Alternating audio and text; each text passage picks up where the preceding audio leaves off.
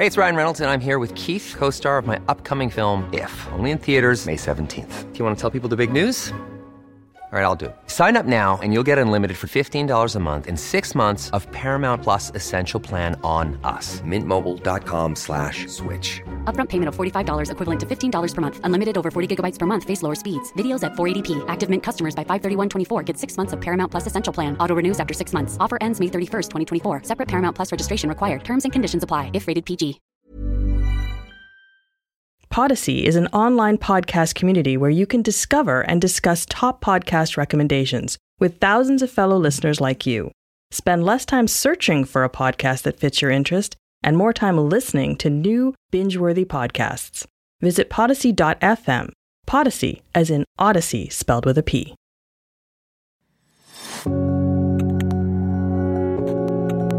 Is there a straight line between healthcare and housing in Canada?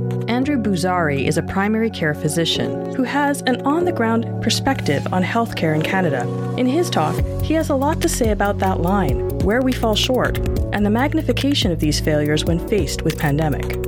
This is the conversation piece. Here is Andrew Boozary.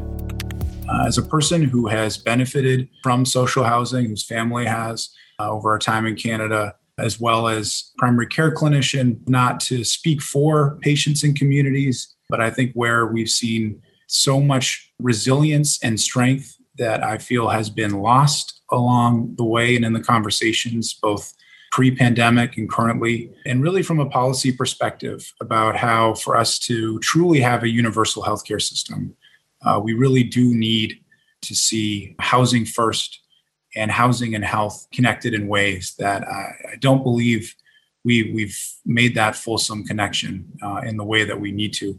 You know, really, I think from the learnings that we've had through the pandemic and the ways that so much of the inequities have been pulled back, have been magnified. Really, the curtain has been pulled back on inequities that for far too long we've really accepted as a country.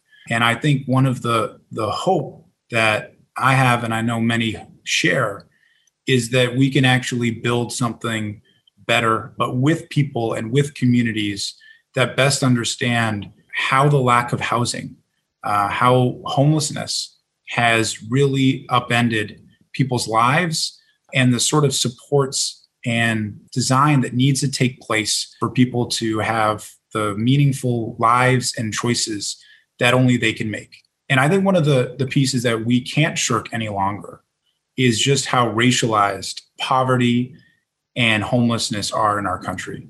We've seen this in terms of, of Black, Brown, and Indigenous communities through COVID.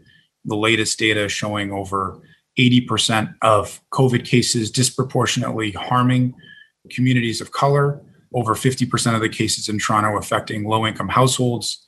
And so much of this we're not even seeing in terms of the data is not capturing of the suffering that the pandemic has brought for people who have been underhoused and who are also grappling and struggling with the other pathologies of poverty uh, that again we have long seen take hold in our country. And i really do also have to give so much credit to the community response through the pandemic. I think this is where innovation has been to really rise up to the challenge early around the idea that when the public health messaging was stay at home if you can, for too many, for thousands, they couldn't. And we were fortunate as UHN to be able to partner with Parkdale Queen West Community Health Center, Inner City Health Associates, Toronto Public Health, the Neighborhood Group, and Inner City Family Health Team in trying to pull together hotel recovery sites for people experiencing homelessness as places to recover from COVID, but also get access to harm reduction supports and social and community supports that, again, have been far too long denied to people. And I think we can see just how much we need to have the audacity to get COVID to zero. We've had complacency with COVID and have initially set thresholds that were only inhumane for certain communities to experience going into this winter. But I also believe we need that same audacity to get homelessness to zero in our country. It's a challenge and it's a mission that many in the room, that many in so many other spaces have been advocating for for decades. And I believe that we've seen more and more evidence about just how tightly connected housing and health are. People who are experiencing homelessness before the pandemic uh, would you know not be expected to make it past their 55th birthday. We also know about how disproportionately concentrated disease and the burden of disease are for people who uh, of mental health and physical health of people living on the streets or sleeping rough uh, and people experiencing homelessness. And really, uh, the task is on us, I believe, coming out of the pandemic uh, and coming through the pandemic to protect people through the winter. We have now currently have over a thousand people sleeping outside in encampments. And I know that it makes people uncomfortable seeing that, but it should only speak to our failure on housing. And if it creates such discomfort, then we need to see the housing take place. And I think it needs to be a call to action that people who have felt neglected and shut out of our shelter system, of our housing system, have had to respond with their own creativeness, with their own ingenuity to save their own lives.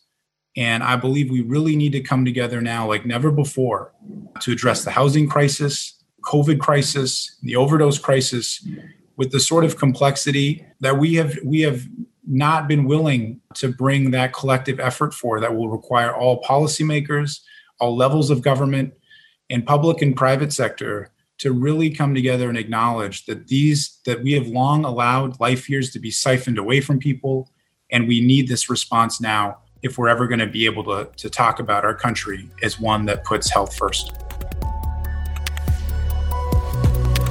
Andrew Boozary is a primary care physician, an executive director for social medicine and population health at the University Health Network. And he's just one of over 800 fantastic Canadians who have walked, wheeled, and webcammed onto the stage at the Walrus Talks. If you enjoyed this podcast, consider donating.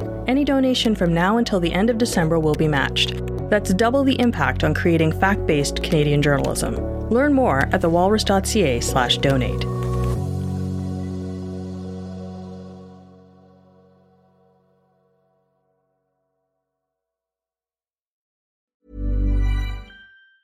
Hi, I'm Daniel, founder of Pretty Litter. Did you know cats tend to hide symptoms of sickness and pain? I learned this the hard way after losing my cat, Gingy. So I created Pretty Litter, a health monitoring litter that helps detect early signs of illness by changing colors, saving you money and potentially your cat's life. Pretty Litter is veterinarian developed, and it's the easiest way to keep tabs on your fur baby's health right at home. Go to prettylitter.com and use code ACAST for 20% off your first order and a free cat toy. Terms and conditions apply. See site for details.